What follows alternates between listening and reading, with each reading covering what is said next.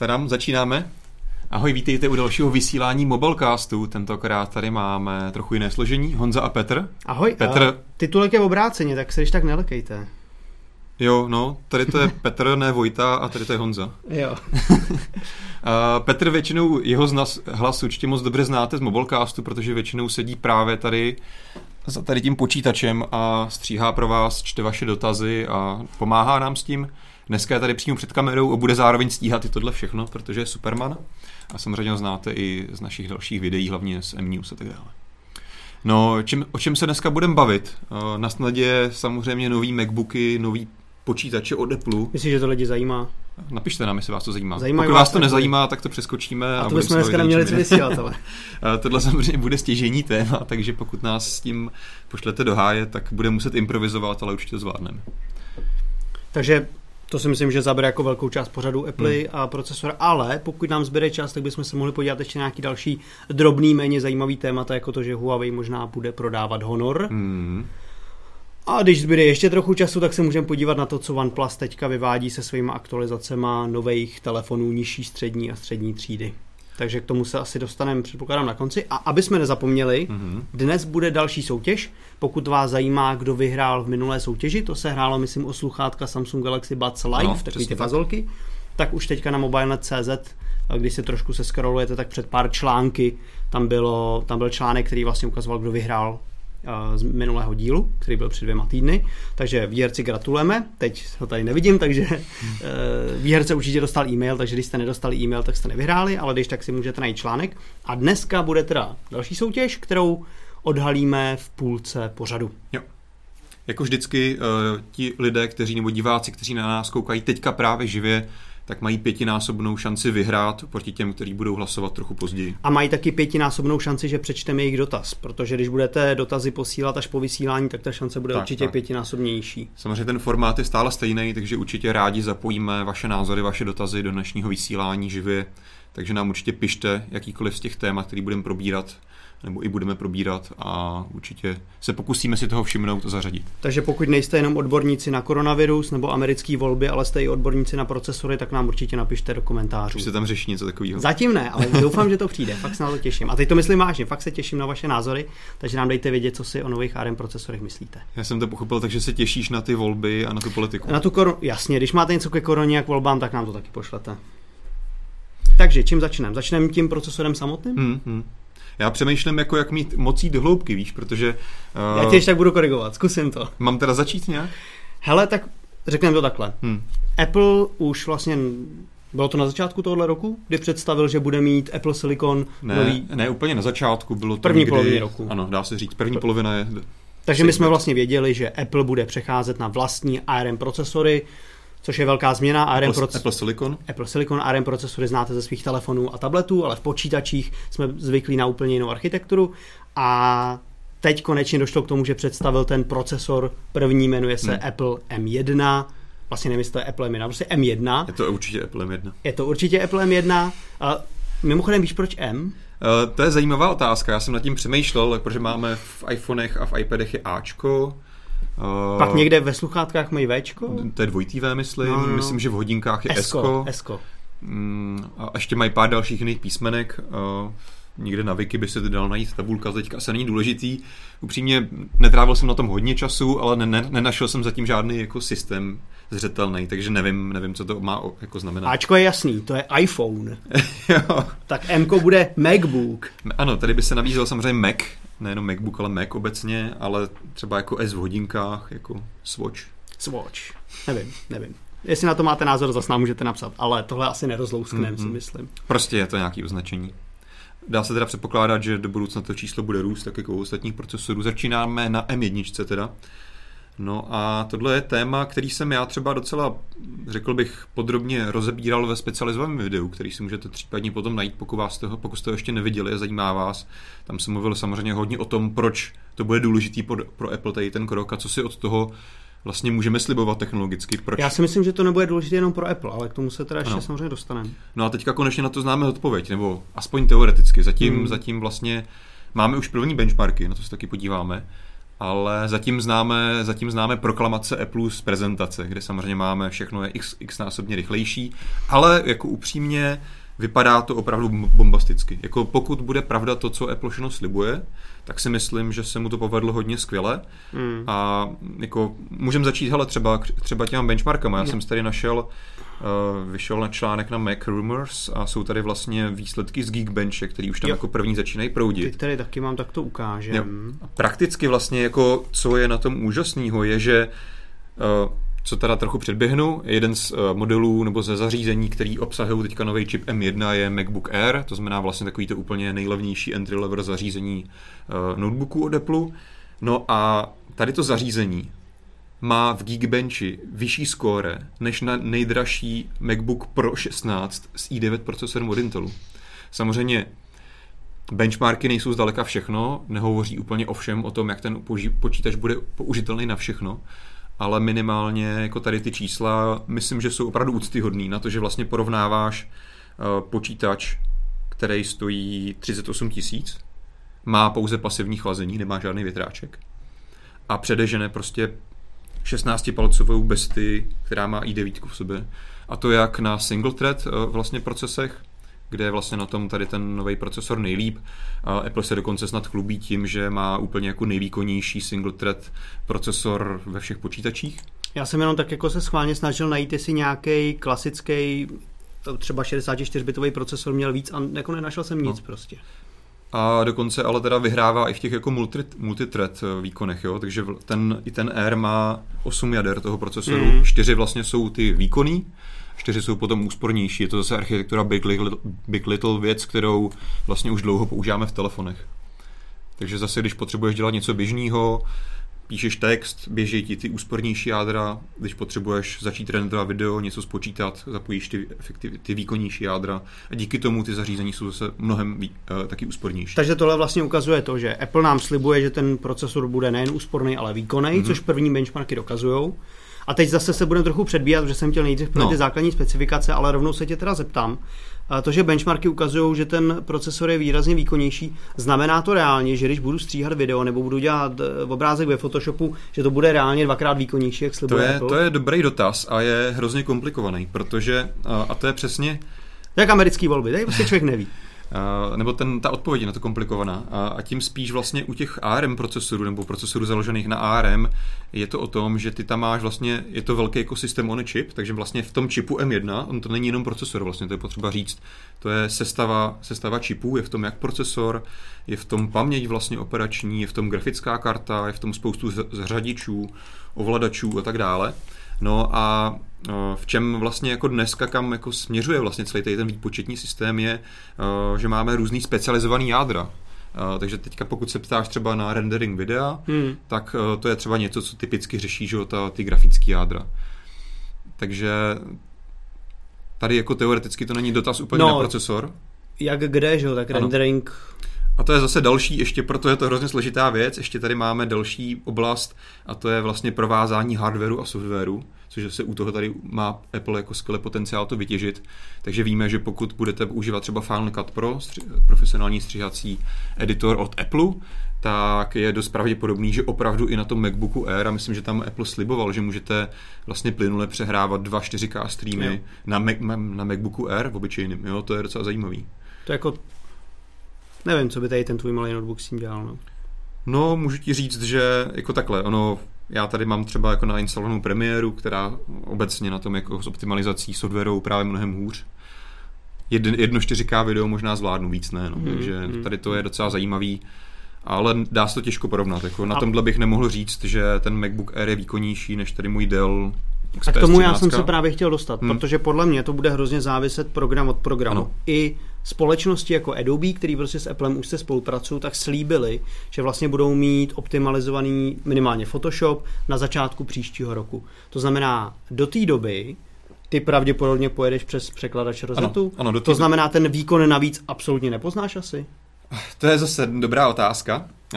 Co jsem viděl první reakce, tak údajně díky tomu, že uh, vlastně přece jenom ty předchozí MacBooky Air s těma Intel procesorama byly úplně na té nejnižší jako hranici výkonnosti hmm. notebooků ve škále Apple, tak opravdu jako ten nový MacBook Air je opravdu o hodně výkonnější, takže jako někteří, některé zkušenosti mluví o tom, že i když ten tu aplikaci napsanou pro jiný procesor musíš virtualizovat, hmm. přičem ztratíš 20-30% výkonu, proti tomu, kdyby ta aplikace byla napsaná nativně pro ten ARM procesor, tak ale díky tomu, že ten notebook nebo ten nový čip má třeba dvojnásobný výkon, tak i tak vlastně ta aplikace výsledku běží rychleji, i když ztrácí něco tou, tím procesem virtualizace. Ale samozřejmě, až potom ten vývojář tu aplikaci napíše skutečně pro ty nové čipy, tak to bude ještě rychlejší, než je hmm. teďka. Mm, mm, Takže je hmm. určitě jako možný, že když porovnáš poslední MacBook Air s Intelem a nový MacBook Air s Apple Siliconem, tak i ty jako neoptimalizované aplikace tam teoreticky můžou běžet rychleji, ale už se to nedá generalizovat. Některá poběží, některá nepoběží. Myslím si, že tyhle ty keci teďka trošku bychom mohli opustit a pojďme se podívat na nějaký tvrdý fakta. No. M1 procesor je vyrobený 5 nanometrovým procesem, stejně jako teďka procesory od Samsungu a tak dále, pokud se nepletu, no, to vyrábí... to Samsung. Tak. A co je ale zajímavé, je, že vlastně intelácký procesory teďka na 5 nanometrech ještě nejsou. Ty jsou na 14. A co jsem koukal, tak minimálně další rok až dva ano. nebudou, protože nebudou. Intel je zase pozadu, stejně jako se mu to stávalo v minulosti. A AMDčko samozřejmě předehnalo. A... Můžu ti do toho skočit jenom rychle? Můžeš do toho. Další jako geek, geek vsuvka, vsuvka, ano, Intel je pozadu, to, o tom není diskuze, na druhou stranu dneska už se nedá porovnávat, že třeba 7 je horší než 5. Mm-hmm. Protože dneska už tady ta, jako to číslo je tak virtuální a každý vlastně výrobce používá jinou metodiku na to, jak to ohodnotit. Takže třeba jako AMD, myslím, že aktuálně je na 7 nanometrech mm-hmm. a nedá se říct jako jednoznačně, že je to horší, zastaralejší než 5 nanometrů od Samsungu. Jo, jo takže okay. Tím jako nechci říct, že to tak skutečně jako nemůže být, že skutečně Apple se Samsungem jsou na tom teďka nejlíp, ale tady ty čísla nanometrový nemůžeme srovnávat jako jedna ku jedný. Je to zase trošku složitější. Ale fakt je takový, že Intel v tuhle chvíli ano. měl mít 5 nanometrový Intel, procesory. Intel jako bez diskuze, ať už je to číslo 14, 8 nebo 10 nebo cokoliv, je prostě na tom teďka už, už jede jako na hodně zastarý technologii, technologii kterou recykluje několik let. Hmm. Tak, když tady na to koukáme, tak M1 má 8 jader, hmm. Jak jsi sám říkal, 4 a 4, 4 ano. úsporný, 4 vysokorychlostní. A pokud se nepletu základní, tak je 3,2 GHz, což vyplývalo z těch benchmarků, mm-hmm. což samozřejmě, jaký co to dneska znamená, že všechno se přetaktovává Přesně tam tak. nahoru dolů. A, ale co mě zaujalo, a co no. doufám, že mi k tomu řekneš víc, je podpora USB 4, mm-hmm. který má být super rychlý a je to vlastně ty snad ani ne rok stará specifikace, pokud se napletu. Co to reálně znamená? To je dobrá otázka. Uh, přizna, přiznám, se, přiznám se, že nemám úplně v hlavě tu kompletní specifikaci USB 4. Velice stručně by USB 4 měl být otevřený standard, který je srovnatelný s Thunderboltem 3, mm-hmm. který už nějakou dobu známe. Ale co je problematický, je, že ten standard USB 4 nevyžaduje, aby si podporoval všechny ty procesy a protokoly, který má Thunderbolt 3 v sobě. Mm-hmm. Takže je možný, že si koupí zařízení, který má USB 4 a má 40 gigabit, má DisplayPort, který umí 8K a spoustu věcí, které teďka si z hlavy, nevím, jestli jsou to procentně pravda, ale potom můžeš mít jiný notebook, který stále na sobě má oficiálně nálepku USB 4, ale něco z toho může mít vynechaného.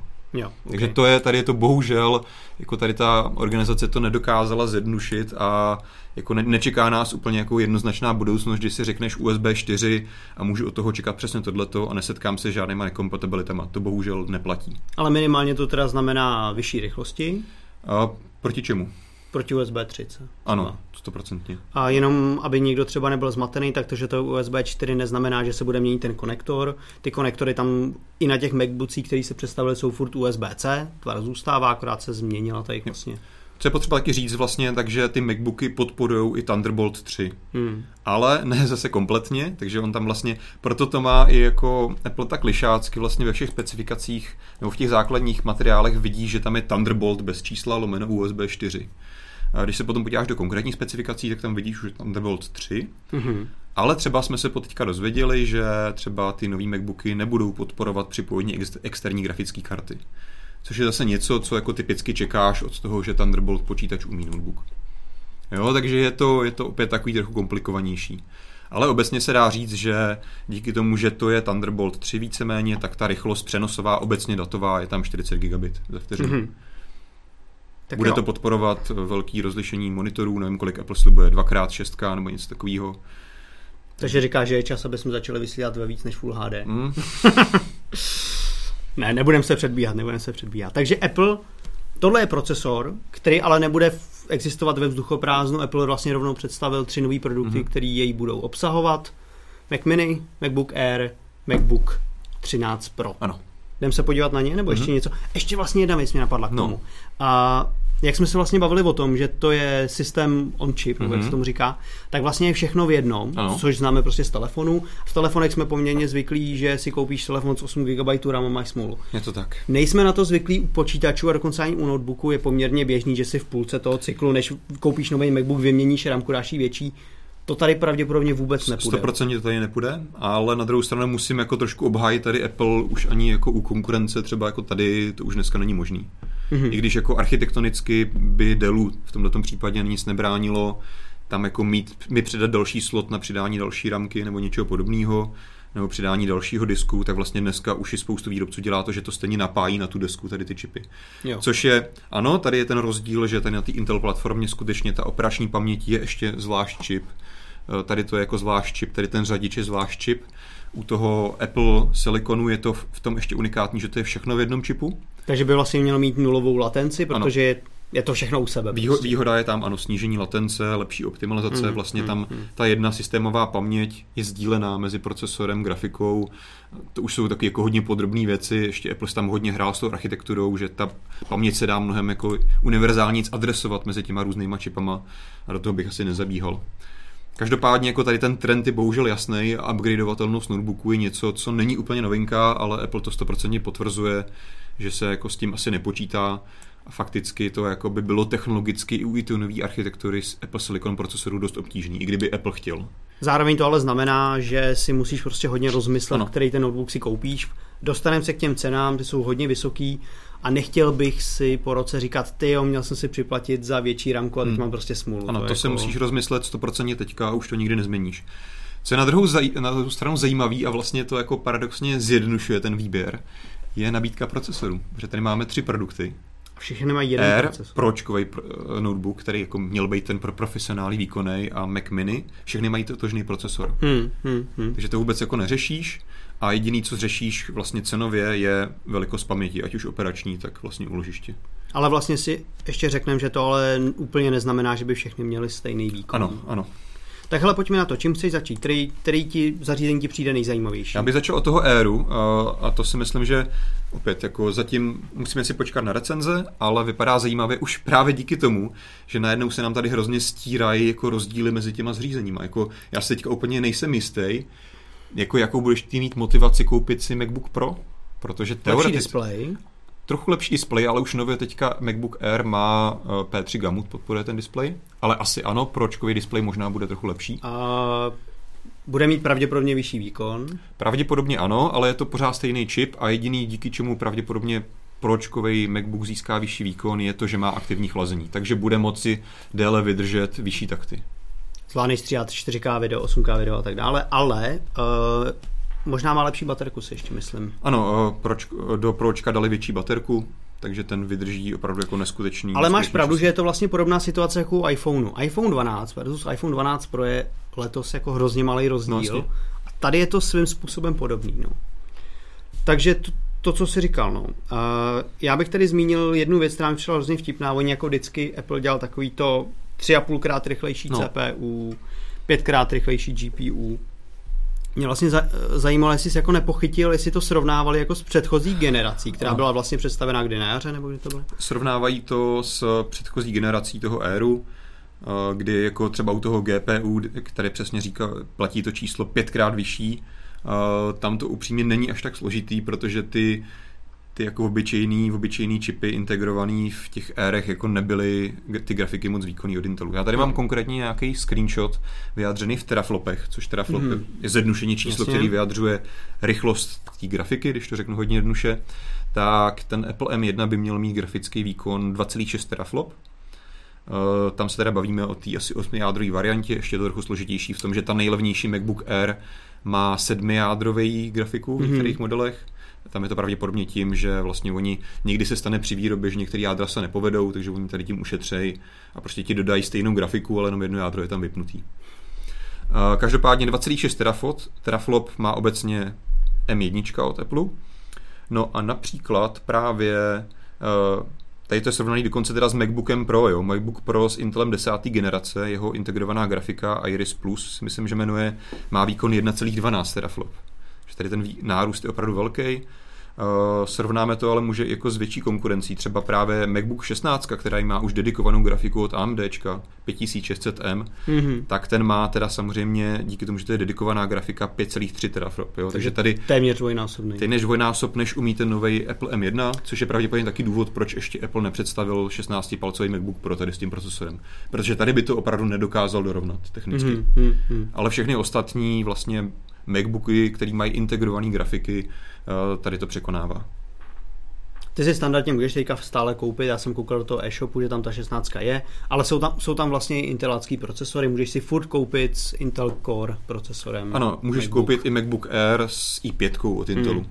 Stojí paradoxně ještě víc než tady ty všechny ostatní. A bude to pravděpodobně horší zážitek. No. A tady bych tomu jenom dodal, že vlastně ten grafický výkon používáš na 100% při hraní her, částečně třeba u renderování videa. Ale to je taky další výhoda Apple, on samozřejmě má ten svůj framework Metal, který dokáže i spoustu mm. jiných jako věcí v aplikaci akcelerovat tou grafickou kartou, takže to může být jako i aplikace jiného typu. webu a tak Přesně, prohlížeč Safari, Jasně, jo, tak no. to ti taky vlastně grafika v tom pomáhá, abys uh, to měl rychlejší a výsledku úspornější.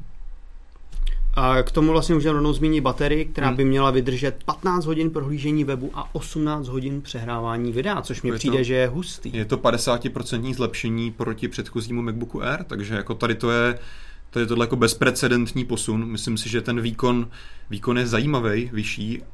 Asi si myslím, že ho vlastně ve výsledku tolik lidí tak moc neocení, protože prostě uživatelé MacBooku Air jsou hlavně lidi, kteří prostě dělají na tom Office, internet. Hmm ale to, že máš prostě o 6 hodin větší výdrž, si myslím, že je hodně, hodně ústyhodný. Jako lidi, kteří dlouhou dobu neměli nějaký nový moderní eh, Windows notebook a třeba z nějakého důvodu to nepo, nepoužívají, se poměrně jako divili, když zjistili, že vlastně Windows počítači dneska vydrží 10 hodin, hmm. předávání videa bez problému a tohle je ještě prostě razantní jako skok, je to takže tak? to je jako to je super. Tím samozřejmě neznamená, že ten notebook vydrží, ať už na tom děláte cokoliv 18 mm, hodin. Tohle mm. je nějaký zase virtuální benchmark Apple, ale minimálně to, jaký je rozdíl proti těm předchozím generacím, nám dává jasně vidět, že tady to zlepšení opravdu přišlo výrazný. Samozřejmě je dobrý zmínit, že na přehrávání videa ty přesně ty procesory mají hmm. jako, jak se tomu říká, optimalizaci. Jo. Jo, takže v tom bude určitě lepší, než když tam budeš používat nějaký vy, vybraný program. No, jasně. Tak, Kouk, uh, na, nebo máš nějaký Ještě jenom bych řekl, no. dostupnost 27. listopadu a 4. prosince. Základní cena 29 990 korun za variantu s 8 GB RAM a 256 hmm. GB úložištěm. Je to drahý. Jo, tak to jako, je potřeba říct, že to stojí stejně jako předtím, jako tam ty vlastně ceny. Takže tady je vlastně upgrade, je to vlastně lepší nabídka, než byla dřív. Určitě, řekněme. určitě vlastně jako, kdyby si před týdnem koupil nejlevnější MacBook Air, tak myslím si, že 100% teďka dostaneš jako nepoměrně výkonnější mašinu. To je, to je určitě z tohohle pohledu super update. Eh, já jsem třeba v tom mém videu, o kterém jsem mluvil na začátku, i tam mluvil o tom, že Uh, jsou vlastně takové predikce, že Apple by logicky vyrobit tady ty vlastní procesory mělo ve výsledku být výrazně levnějíc, mm-hmm. než mhm. je kupovat od Intelu. Přesto se tady, tady to jako ne, nepromítlo úplně do těch cen, což jsme asi od Apple na druhou stranu čekali. No jasně. No. Takže tady je škoda, že jako se to nepromítlo do zákaznických peněženek, ale i fakticky tak, prostě pořád si myslím, že to je velice dobrý díl a skutečně ten MacBook Air i všechny ty ostatní zařízení doznali velkých zlepšení oproti předchozí generaci.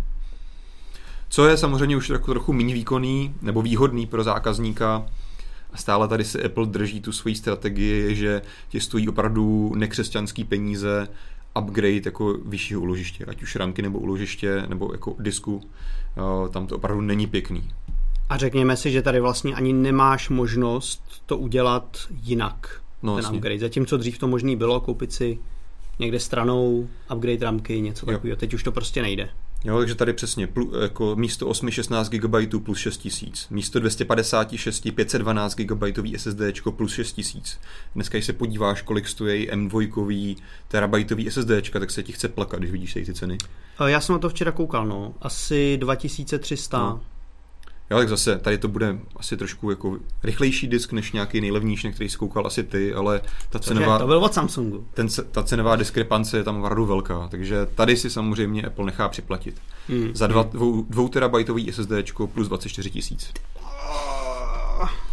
Jo, ale zase nemáš na výběr, řekneš si, hele, prostě chci ten počítač na pár let. Ano, tady to je velice důležité rozhodnutí, protože potom už to tak máte navždycky. No, takže to je Air. Hmm. Pojďme se podívat na to Pročko, OK. který vlastně není zase o tolik zajímavější. V čem se liší? V čem se liší? Má ten větráček, takže dokáže pravděpodobně vydržet na vyšším taktu déle, tím pádem nabídne asi vyšší výkon v nějakým, nějakým dlouhodobý zátěži. Pravděpodobně má lepší displej, jak si ty jsi říkal, má touch bar, Mhm. má větší baterku, to je asi důležitý. Tam by, to bych třeba z mýho pohledu bral, kromě toho výkonu, asi jako hlavní, hlavní přínos. A to si myslím, že jako stručně všechno. Hmm. Jo, jako dokonce i už teďka nemáš možnost si koupit MacBook, MacBook Pro 13 se čtyřma po- portama, už nabízí jenom dva, Jo, ano. Což dřív bylo v nabídce u těch, u těch výkonnějších dražších. Pokud chceš nutně MacBook Pro 13 se čtyřma portama, tak si musíš koupit Intelovskou variantu, ano. Tady se možná jako nabízí jedna taková spekulace, že možná jedna jako z věcí, kde trošku Apple M1 čip zaostává, je právě ten jako řadič, že ten, to I.O. rozhraní nedokáže obsluhovat tolik periferií, tolik konektorů, takže to je možná i důvod, proč tady máme prostě jenom dva konektory. Mhm. A to je taky možná jako důvod, než ten, jako, chtěl jsem říct, že to je možná taky důvod, proč nedokážeš připojit externí grafiku, ale to bude spíš jako o té architektuře. Jo. No, Jo, jinak si jako nemyslím, jako nevidím tady důvod jako jiný rozdíl opravdu mezi tím Pro a R modelem, jako jinak to jsou fakt jako srovnatelné zařízení, když to hodně zjednušíš. Jo, ty, ty šasí, ať už u Airu, tak u Pročka zůstávají stejně jako v předchozí generaci, tam se nic neměnilo. Když jsme se předtím tady bavili o tom benchmarku, tak já, on vlastně už někdo udělal benchmarky na ten novej, právě na tejto pročko. Mm. Ty Mhm. výsledky byly velmi podobný, Mm-hmm. ale tam je to podle mě zase daný s tím, že ten benchmark je jako poměrně krátká záležitost, kdy se ten systém nestíne nějak jako extrémně přehrát. Zatímco třeba výhoda toho větráčku v tom pročku je, že dokáže ten vysoký výkon udržet jako výrazně delší dobu. To je otázka, upřímně nevím, jak dlouho běží Geek- Geekbench, na kterém se to myslím testuje, takže To na Macu teda taky určitě nevím, jak dlouho běží. Jo, ale určitě to může být faktor, no. proto, proto se vlastně dělají takovýhle dlouhodobý zátěžový testy, že třeba prostě pustíš nějaký benchmark, který se stále opakuje hodinu v kuse, potom se podíváš, jak skutečně efektivní to chlazení je. A tady se někdo v chatu ptá, jo, Game DX Tech, čemu je ta televize za náma? tak já bych vás chtěl poprosit, abyste na tu televizi dávali důležitý, jako velký pozor. A občas tam vyletí balónek. Teď, teďka zrovna jeden proleť. Takže užijte si balónky. To je ten důvod. To je ten důvod, to je, to je všechno. To je všechno. Tak, uh, ano, tady lidi nám píšou, že má větší baterii. Uh, jak je to, tady se někdo ptá, jestli má procesor M1 v sobě 4G nebo 5G modem. Pokud vím, tak ne. Takže nemáš možnost mít MacBook se simkou. Stále, Měl stále. jsi- a to ani nikdy nešlo, ne? Pokud mi paměť nelže, tak to nešlo. To si taky právě říkám. Krásně by se to nabízelo tím, že vlastně Apple, Apple se dělá iPhone a další zařízení, ale v MacBookcích to stále teda není. No. A rovnou klidně můžeme říct i, že vlastně na Big Sur, mm-hmm. na Mhm. nový verzi uh, macOS, macOS, no nevím, jak se to čte, mm-hmm. Mm-hmm. uh, můžeš pouštět aplikace z iPadu mm-hmm. a Mhm. z iPhoneu, takže Jo. zase další věc, kdyby se to nabízelo klidně. No vlastně. Tak, uh, takže tady zase můžeme se podívat na tu cenu. Verze, ty, kap- ty verze jsou tady stejný, co tady mám vypsaný. Zase 8 GB RAM, 256 GB úložiště, 38 990 korun. Což je teda o 8 tisíc víc než ten, než ten R, jestli si to dobře pamatuju. O 9 tisíc. O 9 tisíc. A za to, že vlastně těch upgradeů, jak jsme se bavili, tam není o tolik hmm. Víc, tak ta cena jako narostla docela dost. Máš jedno jádro grafiky navíc, Hmm. máš větší výdrž, Hmm. hypoteticky dlouhodobě větší výkon procesoru, Hmm. otázka, a možná lepší displej a touch bar. Hmm. To je asi všechno, no. No. A za verzi s 16 GB RAM, což každý profesionál, který třeba stříhá video, ti řekne, Určitě. že dneska 16 GB je základ. Určitě. A k tomu dvouterový SSDčko, zase pokud stříháš 4K video, tak jako na 256 GB Hmm. úložišti nemůžeš fungovat, protože to by si po každém jednom projektu musel všechno mazat. Je to tak? A, tak za to zaplatíš 68 990 korun. No, To už je, to už jako zabolí. to už zabolí, no. Zase je pravda, že ty ceny jako nevyrostly kvůli novému Hmm, procesoru, ty ceny se pohybují furt okolo toho stejného, jenom to prostě znamená, že Apple notebooky jsou hodně drahý. Hmm, hmm. A to nám možná klidně dejte vědět, jestli třeba někdo z vás MacBook má. Ale já se schválně, povídej, já se schválně zkusím podívat, v kolik v podobné konfiguraci stojí ten Air. Jo. A, a jestli, jestli byste třeba vůbec byli ochotní za počítač dát takovýhle peníze. Protože ono je pravda, že dneska telefony klidně stojí přes 30 tisíc korun, Hmm. tak jako Jo, ale jako to 2 terabajtový úložiště je docela extrémní varianta. Každopádně mm-hmm. Air s 16 GB ramky a 2 terabajty SSD vás vyjde na 60 tisíc. Což je o 9 tisíc zase míň. No. Takže tam tady to asi vlastně 9 sedí. rozdíl. Tady to asi vlastně bude sedět při jakýkoliv konfiguraci. Mm. Prostě to, že tam máte napsaný Pro, je plus 9 tisíc. Jo. No. Takže to jsou notebooky, Mhm. MacBooky. A vedle toho teda byl ještě představený Mac Mini. A Což pokud, kdybyste nevěděli, taková ta malá krabička, malý, malý, malý počítač. hele a to, a pokud se nepletu, tak my tady v kanclu máme nějaký Máme. starý. A můžeš mi prosím tě říct, k čemu to je? E, jako nám je to k ničemu, protože je to hrozně, Jsem rád, že to máme. hrozně stará, chtěl jsem použít nějaký jako sprostý slovo, je to prostě to, co máme my, je opravdu hodně starý model, ve kterém je ještě mechanický disk, nějaký šíleně pomalý procesor, takže jako cokoliv na tom pustíte, velký očistec. Samozřejmě dneska, jako, nebo doteď Apple nabízel, nebo stále nabízí vlastně teda ty Intelové modely, které jsou jako relativně lepší. K čemu to je? Uh, pokud tady to asi vidět teďka na obrázku, prostě můžeš si s tím udělat fakt jako miniaturní desktop, pokud Hmm. ti nevyloží úplně, nezáleží úplně extrémně na výkonu. V podstatě jako dá se to srovnat, je to ekvivalent výkonnostně notebook, notebooku, tak prostě můžeš mít takovou malinkou elegantní krabičku desktop. Uh, používá se to někdy taky jakože takový nějaký ekvivalent nějakých server farem, že prostě potřebuj, pokud potřebuješ dělat něco Mac specific, potřebuješ jako to mít někde automatizovaný v, jako v serverovém pojetí, tak se tady to na to dá použít. Pokud si pamatuju, tak spousta lidí si to kupovala právě Mac Mini s tím, že chtěli nejlevnější Mac, který se prodává, Hmm. aby mohli dělat, já nevím, vyvíjet aplikace pro Mac nebo cokoliv. A prostě jediný, co všechno vyvíjeli na Windowsech, ale prostě potřebovali Jo. si tu aplikaci kompilovat na Macu, tak si koupili Mac Mini, protože to bylo prostě To je nejlevnější. přesně důvod, proč my ten Mac máme. Jasně. Ale už dneska Takže- na tom neuděláš ani tohleto. Takže si můžeš teďka koupit nový Mac Mini, Mhm. který je taky zase levnější než ten MacBook Air. A je na něm vlastně zajímavý, že zase má v sobě ten stejný procesor, tu M1, uh, má chlazení, Mhm. takže můj odhad by byl, že zase teoreticky možná s ním budeš schopný dosáhnout ještě o trochu vyššího výkonu Mhm. mm-hmm. než s tím Airem Jo. a je vlastně levnější. A tady je dobrý říct, že tady vlastně tady to je jediný zařízení, které se skutečně slevňovalo i proti předchozí Intel generaci. Mm-hmm. Myslím, že to bylo 100 dolarů nebo 50 dolarů přibližně. Jo, takže teďka skutečně pokud říká, že ten jako Mac mini byl pro některý uživatele volbou, protože to byl nejdostupnější Mac, tak teďka ještě dostupnější. 22 tisíc korun. Zase za 8 GB RAM 256 GB úložiště. Hmm. Jo. A samozřejmě i tahle ta malá krabička může být nesmyslně drahá. Když si to zase vytaktuješ na 16 GB RAM a 2 terabajtový úložiště, tak to bude 52 tisíc Hmm. korun.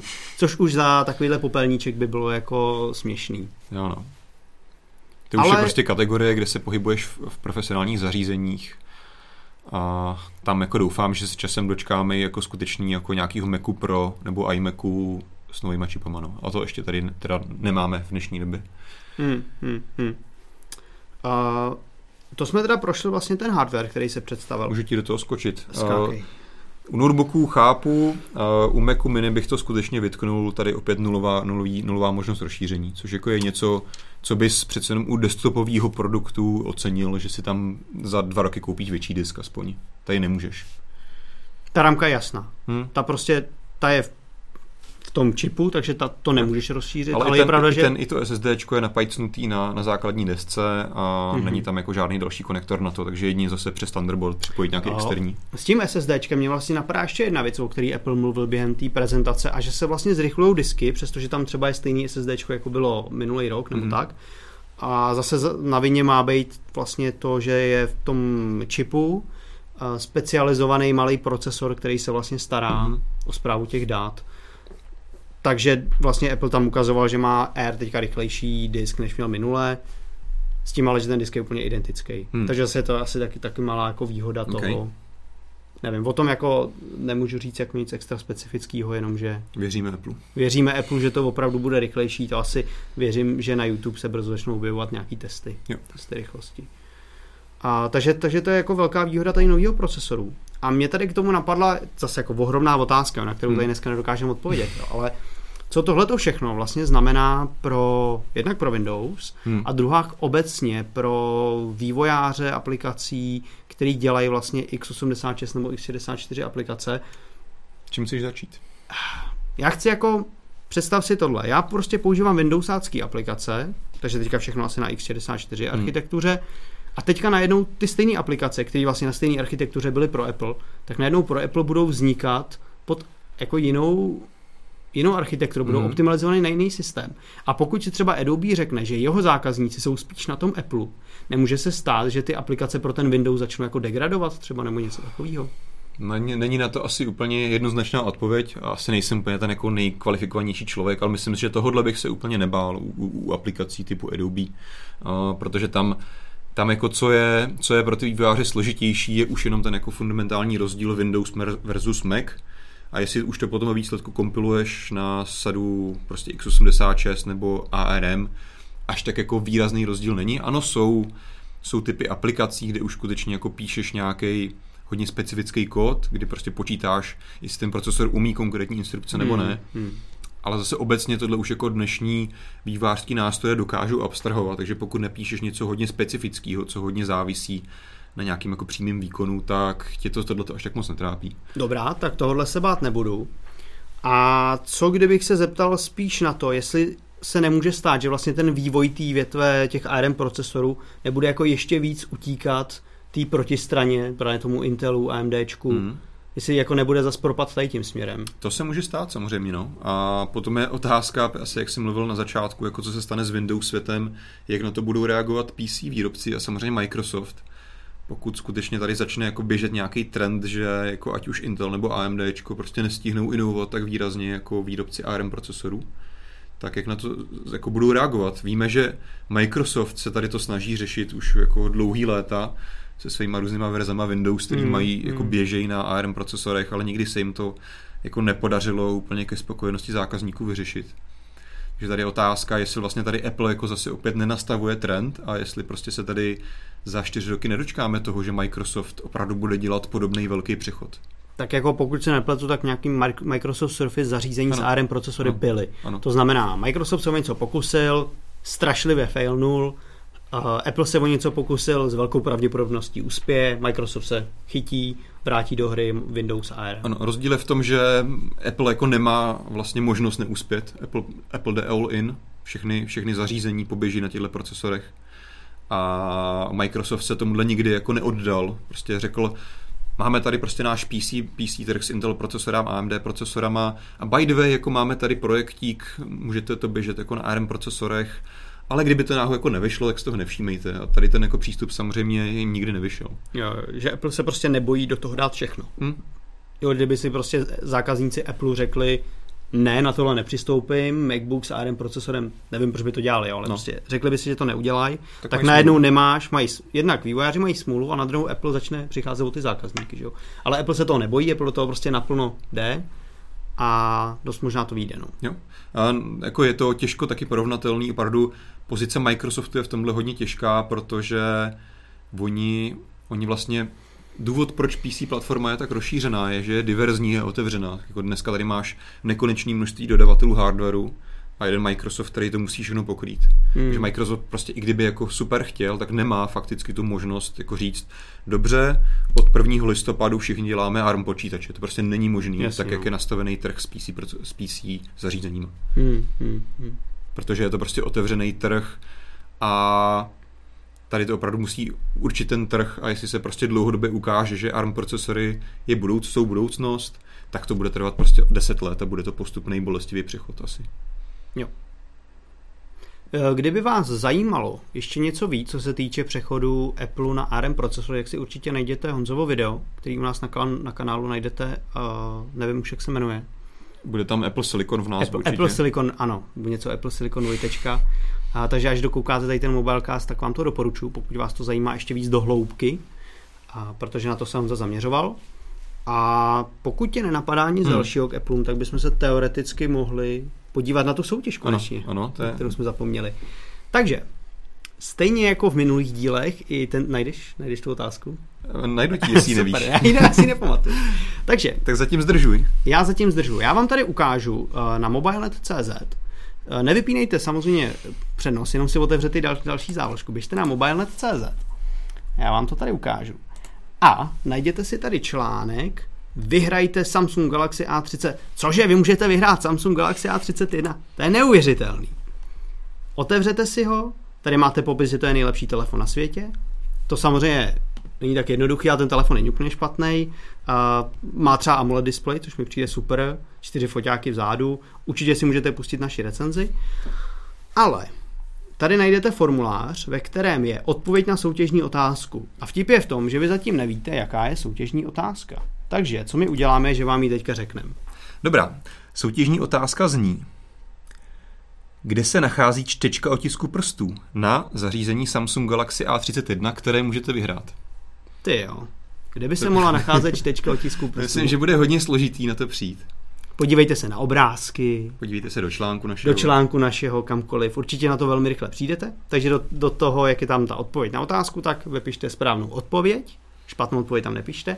A jak už on říkal na začátku, pokud, budete, pokud vyplníte tu soutěž teďka, tak budete do slosování zařazení pětkrát, takže máte pětinásobnou šanci oproti ostatním, kteří vlastně budou soutěžit až hodinu po vysílání mobilecastu. Hmm. Takže pokud se nepletu, ještě máte třeba hodinu na to, abyste to vyplnili a dostali větší šanci na výhru, ale samozřejmě budete moci soutěžit i pokud se díváte ze záznamu, tak se toho nebojte. Jenom už budete mít, vlastně ten váš hlas nebude násoben pěti. Co je ale důležitý říct, takže vlastně ta hlavní výhra Samsung Galaxy A31 tento týden je zajímavý telefon, protože za svoji cenovku nabízí AMOLED display, čtyři foťáky, velkou baterii, a která má konkrétní kapacitu 5000 mAh, takže to je opravdu zajímavý, zajímavý telefon z hlediska toho jako kombinace té ceny a třeba výdrže a těch schopností, třeba AMOLED display si myslím, že je docela jo, zajímavost. Jako AMOLED display v této ceně je super věc. No. A výhoda je, že když ho vyhrajete, tak tu cenu, která je přesto, přestože je dobrá, ani nemusíte platit, tak, to dostanete zadarmo. Takže běžte, běžte soutěžit a my se asi teda přesuneme na ty poslední dvě témata, mm-hmm. protože mhm. máme ještě chvilku času. Tak, co říká tady náš scénář? Bavili jsme se vlastně už na začátku o tom, že Huawei možná prodá svoji značku Honor. Hmm. Pokud to někteří z vás nevíte, velké překvapení, Honor patří pod Huawei. Cože? Ano. Cože? Vlastně ono to už jako před lety Huawei to spustil nejdřív jenom jako svoji poznačku, něco jako Xiaomi, Redmi mm. a tak dále. A pak to vlastně vyčlenilo, dneska je to vyloženě jako skoro samostatná, skoro samostatná firma, která má vlastní distribuční kanál, mm.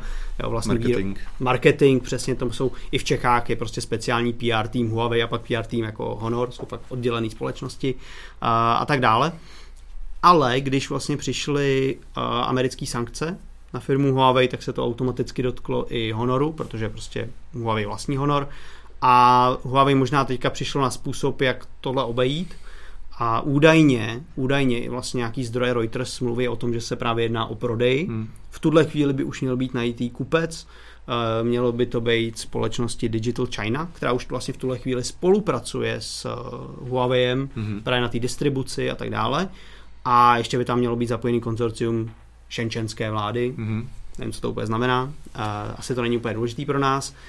Důležitý je, že to pravděpodobně je jenom nějaká obezlička k tomu, jak se vyhnout těm americkým sankcím. To je určitě chytrý na druhou stranu, pokud uh, jako se v tom stále angažuje čínská vláda, což byl ten hlavní důvod, proč vlastně Huawei dostal ty sankce, ten ban.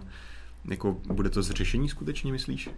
No, uvidíme, uvidíme. Tak jako, takhle věřím tomu, že pokud to Huawei skutečně chce udělat, tohle jsou pouze spekulace, tak věřím tomu, že to má jako dobře promyšlený, ale jenom z toho, co teďka s ním eh, slyším tady z těch spekulací, mě to úplně nedává smysl. No. Spíš bych jako čekal, že to bude nějaká indická firma, nebo nějaká firma prostě mimo Čínu, která nemá vazby na tu čínskou vládu. Tady podle mě hraje velkou roli jedna věc. Uh, Honor vyrábí televize, hodinky, hmm. sluchátka, všechny možné tyhle ty blbosti, které nás zajímají. A nevyrábí telekomunikační řešení, nevyrábí hmm. 5G sítě hmm. a tak dále.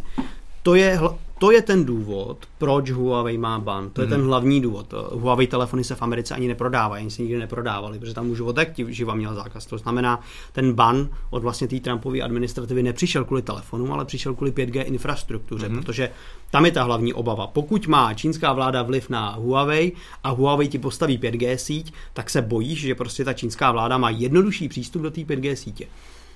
Honor žádný 5G sítě nedodává, nevyrábí, ne, nekonstruuje a v tu chvíli, pokud ho oddělíš od Huawei, i když je furt samozřejmě ve vlastnictví Číny, tak by možná pro tu americkou hmm. administrativu mohlo být zkousnutelnější, jo. protože prostě není v tomhle zainteresovaný. Rozumím, to dává smysl. Jo, takže to bude asi ta hlavní snaha. Možná ještě dodám, že ta cena je 15,2 miliardy dolarů. Hmm. Samozřejmě spousta peněz. Předpokládám, že to není důvod, proč by to Huawei prodávat, to asi úplně nevytrhne. Uh, ale co je vlastně zajímavé, za poslední čtvrtletí 26% všech dodaných telefonů od Huawei, jo, z toho velkého balíku hmm. telefonů, 26% bylo značka Honor. Hmm. To znamená, že je to poměrně dost, dost zařízení, který kdyby se mohly najednou prodávat zase pořádně v Evropě, hmm. tak by to mohlo být zajímavý na oživení té značky. No. Určitě. Politiku do toho teda tahat nebudeme, si říkal. Asi ne, asi ne. Se nabízí otázka, jestli třeba samozřejmě Joe Biden, který teďka byl zvolený americkým prezidentem, se chystá velice rychle uh, mazat spoustu, spoustu věcí, které uh, prezident Trump současný udělal. Uh, samozřejmě teda o tady těch sankcích na Čínu Huawei se nemluvilo, ale hypoteticky by se taky mohlo stát, takže třeba by to jako Amerika vyřešila za Huawei, ale to hodně Je možný, že pod novou administrativou na začátku příštího roku se to postupně jako zvednou ty sankce a určitě si myslím, že tady je to, že pokud i kdyby se sankce z Huawei nezvedly, tak asi bude mnohem menší snaha rozšiřovat ty sankce na další firmy, který, mm-hmm. u, mhm. u kterých to spojení to, toho nebezpečí jako není tak... Na druhou stranu, co vím, ale jako zdaleka nejsem žádný odborník na politiku, tak si myslím, že jako postoj Joea Bidena je neúplně jako nepodobný tomu, jaký má Trump k Číně. Takže tady je dost možný, jako, že se to až tak výrazně měnit nebude, i když je to kandidát z, op- z opačné strany. Tak, to určitě, to určitě. A co to ale teoreticky může znamenat? Nejen, že tady zase třeba by sem Honor začal dodávat telefony, které by měly Google hmm. služby, ale teoreticky by to mělo znamenat i šanci updateovat telefony, které už tady hmm. jsou. Hmm. Takže pokud jste si náhodou koupili nějaký Huawei telefon, který paradoxně se tady furt ještě prodávají, ale nemají Google služby, mají uh, Huawei Mobile Services a tady ty blbosti. Ale ne Huawei, ale Honor by to muselo být teda. Jasně. A tak předpokládám, že tam by prostě skočili zpátky na... Takhle, pokud se bavíme o variantě, že to americká vláda zruší ty sankce, tak ano. No, já jsem teďka myslel, že uvažuje ten scénář, že to Honor, Huawei ten Honor prodá no. a bude to moc skrz nějakou tu jinou firmu tady prodávat. Ne, já si prostě jenom představu situaci, že opravdu Huawei se uh, Honor telefony budou vyčleněny zvlášť, hmm. Sankce se jich nebudou týkat, ano. Existující Honor telefony budou moct mít Google služby. Ale tím pádem, ty jsi říkal Huawei telefony, jo, to jsem se ale Huawei přeřek. telefony by se to, těch by se to bohužel to, jsem, to, se, to by se netýkalo. No. Samozřejmě ty, eh, co si budeme nahlávat, ty Huawei telefony jsou častokrát zajímavější. Hmm Hlavně ty vlajkové lodě, Přesně aspoň jako tak. jako pro tu naši nějakou cílovku, co my tady Přesně řešíme, tak. že technologicky. V té střední a nižší střední třídě tam se dá říct, že ty telefony jsou často jedna ku jedný. Hmm. Když má Huawei nějaký telefon ve střední třídě, tak Honor ho má taky identicky, akorát vypadá trochu jinak. Takže v té střední třídě by teoreticky ten Honor klidně mohl celý, celou, celý jako uh, Huawei jako zastoupit. Hmm. Samozřejmě otázka, jestli Mate 40, který se tady teďka nemůže prodávat, který je hrozně zajímavý, tak ten úplně Honor asi nenahradí. Hmm ale bylo by to určitě zase zajímavý vývoj a bylo by to zajímavý i z toho ohledu, že by zase zpátky Xiaomi dostalo konkurenci a hmm. Realme. Je otázka, jestli se už tady ta jako Nika nezaplnila, jo? jestli ten právě ten trh není plný těch Xiaomi, Realme, Oppo se sem chce vecpat snad příští rok, takže je pravda, jestli vůbec je šance, aby se sem Honor, potažmo někdy budou Huawei zase jako vracel. Záleží, jak rychle to bude. Myslím si, že stále ještě tady nějaký, jako nějakou značku má, jo, že prostě dokázal se vrít do paměti jako lidem, jo, to byl ten prostě cenově dostupný, zajímavý telefon. A spousta a... lidí si už kupovala. Když telefon s Androidem, tak to byl ano. buď to Samsung, anebo Huawei. Ano, ano. Jako tady v tomhle tom se Huawei lomeno Honor dokázal přiblížit Samsungu. Mm, mm, Takže mm. jako pokud uh, se mu to povede udělat v dohledné době, tak si myslím, že ještě jako toho může využít síly té svý značky. Jinak samozřejmě ten trh je hodně plný tady, tady v té kategorii. Tak a samozřejmě mají taky uh, kapsy plný peněz čínských, takže by byli schopní si tu pozici asi za trochu vybudovat. Jo. Každopádně, to je asi všechno, co k tomu můžeme říct. Já nevím, klidně nám můžete napsat, jestli z toho máte radost, jestli byste zase přivítali zpátky značku Honor nebo ne. Eh, ty telefony, které se tady objevovaly teďka, kterými jsme recenzovali a budeme recenzovat teďka hmm. v neděli, myslím, vyjde recenze na Honor 10X Lite. Prostě ty telefony tím, jak nemají Google služby a nemají už ani jako zajímavý specifikace, jak v tuhle chvíli zajímavý nejsou. Otázka je, jak by se to změnilo. Takže tady uh, tyhle ty informace o tom prodeji nejsou finální, jsou to jenom nějaké spekulace, mm-hmm. uh, zákulisní zdroje, takže to samozřejmě není potvrzený a uvidíme, jestli to vůbec bude mít jako vliv na ten, na ten ban nebo ne. Uh, koukám do chatu, tady někdo píše, že A31 se mu nelíbí, že má radši Audi A4.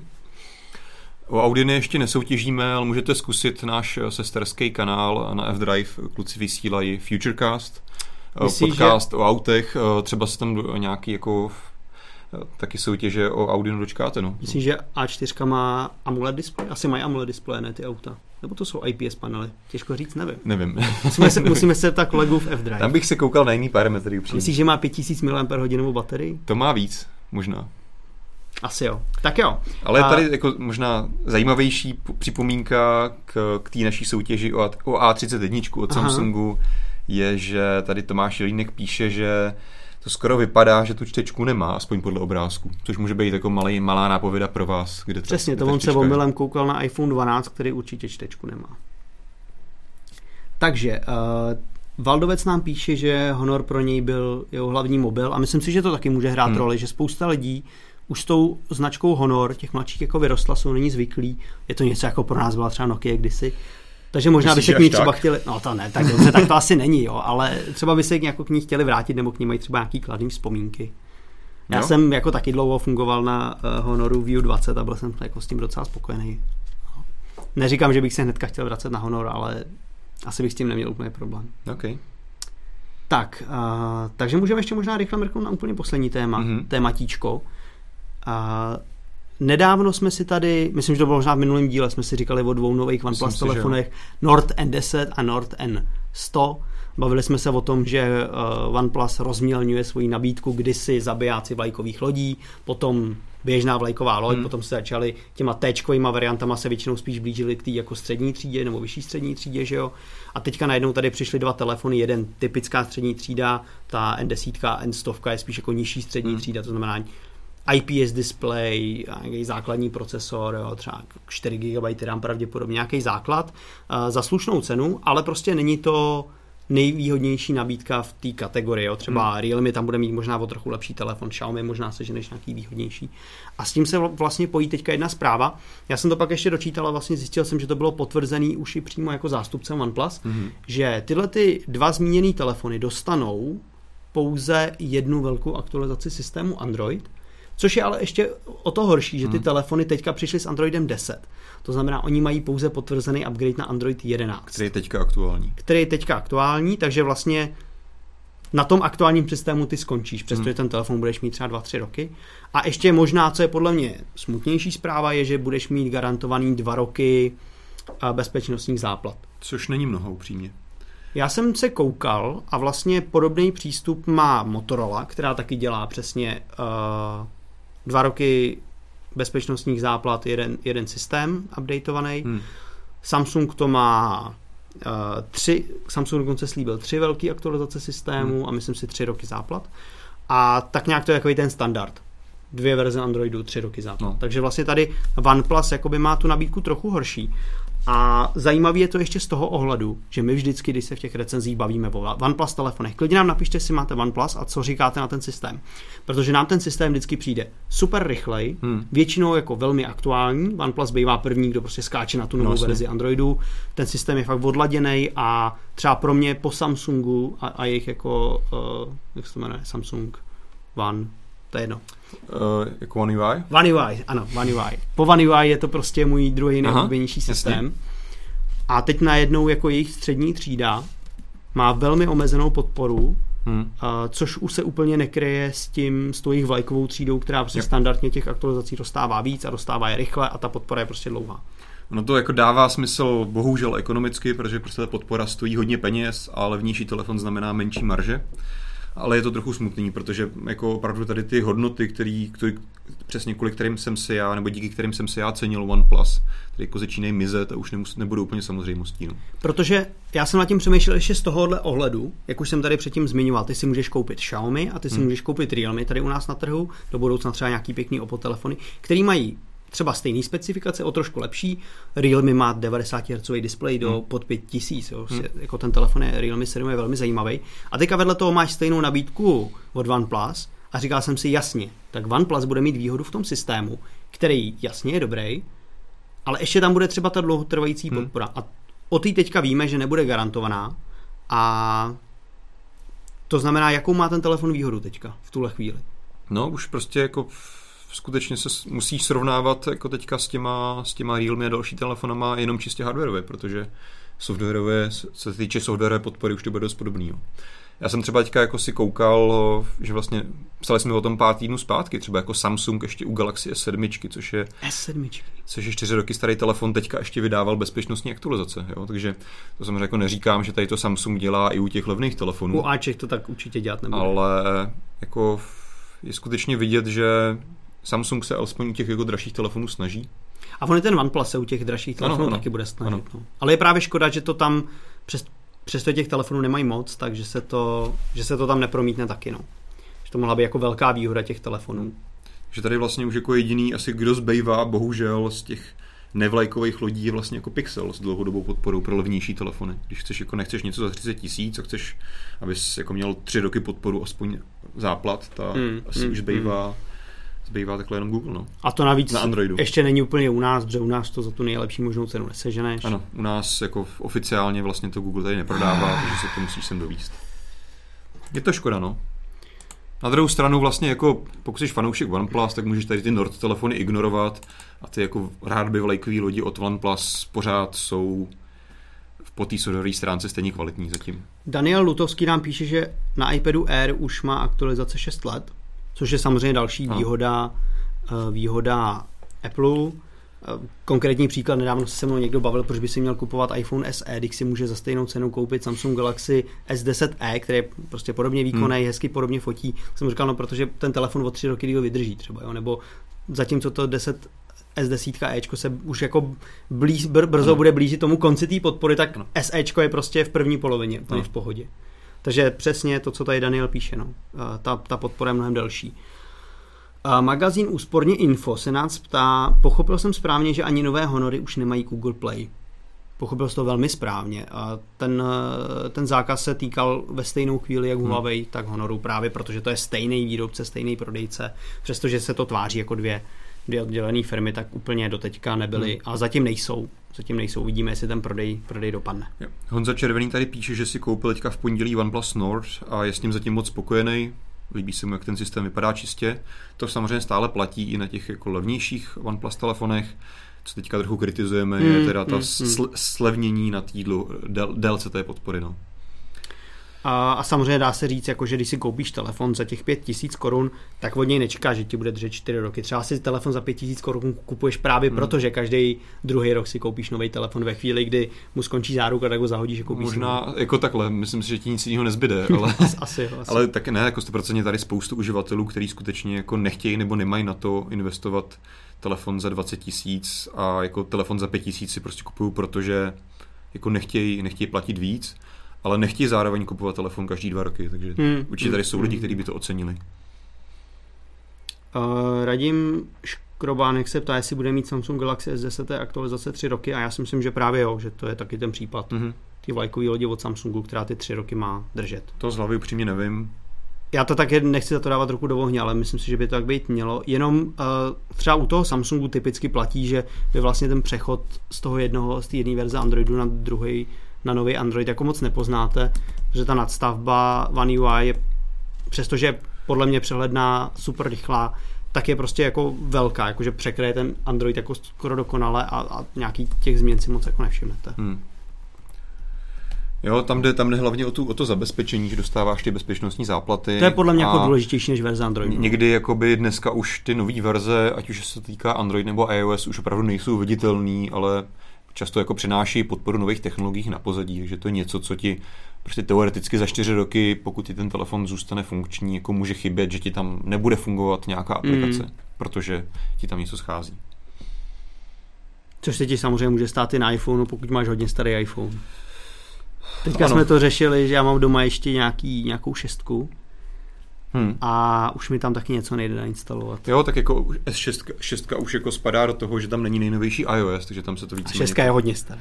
Tam se to už jako odvíjí vyloženě od té verze hmm. iOS. A u Android je to ještě trochu složitější, protože Google tam jako nemusíš mít nový Android, ale Google tam pomocí Play Services aktualizuje nějakou část toho systému. Takže někdy, když nemáš jako nejnovější Android, tak vlastně můžeš mít podporu nových věcí, takže záleží. No, takže já si myslím, že to je ale všechno. Hmm.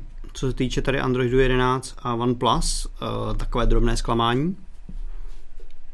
Takže koukám do chatu a zdá se, že Game DXT si jde upálit hlavu v krbu Cože? do toho. A to, jsem to je asi, asi, asi minul. Ah, to nevadí. A, takže to vypadá, že to je dneska celkem všechno. Okay. Já si myslím, že to byl výživný díl, takže připomínám Honzovo video o ARM procesorech Apple Silicon. Si, si můžete najít, pokud chcete pokračovat ve stejném duchu. My už trochu starší, ale možná jako pár dalších témat navíc tam, tam je, pokud vás to zajímá. Ten základ je určitě aktuální, nemáš tam specifikace procesoru M1, ale teoreticky je to vlastně furt všechno stejný. Ano. A Nezapomeňte je... soutěžit, máte ještě pár málo chvil se zapojit do té soutěže kterou jo, najdete jo. na mobilnet.cz. Ještě jenom tady Honza Červený se ptá, jestli omezení s novou verzí Androidu se týká jenom toho N10, 5G a N100. Ano, zatím to vypadá, že by se to nemělo týkat uh, běžného Nordu. Mm-hmm. Ten je vlastně už jako spíš vyšší střední třída a zdá se, že tam to bude a tam to bude OnePlus držet trochu díl. To je fajn. A ještě bych zmínil, že se vlastně spekuluje o čtvrtém telefonu s označením Nord, který teďka má kódové označení eh, OnePlus Nord SE. Zatím se toho o něm moc neví, ale ví se, že je ve vývoji. Takže jako OnePlus se opravdu jako rozpřahává. A fakt mm. nevím, kam ho dá. Jako levnější než uh, ta N100, což je telefon, myslím, 5000 mm. tak jako asi nebude. Jestli bude mezi tím N10 a Nordem klasickým, Těžko říct, uvidíme, ale prostě bude ještě Nord SE hmm. pravděpodobně, takže... Nebo to bude jako vlastně nějaká taková ta jako té varianta těch předchozích OnePlusů, kdy to prostě přijde až za nějakou dobu, bude to prostě inovovanější varianta toho normálního Nordu. Bude to o trochu lepší a o trochu levnější. Hmm. Tak jo, doufáme, že, že to Game DXT přežije a bude se na nás koukat i za 14 dní u dalšího dílu Mobilecastu. Určitě pokud nechcete přijít o naše všechny zajímavé videa, témata, tak nám dejte odběr, Aha. pokud ho ještě nemáte. A jestli Petr nemá něco závěrem, tak se s vámi Sledujte můžeme... balonky a mějte se hezky. Tak. Tak ahoj. Ať vás doprovází zdraví.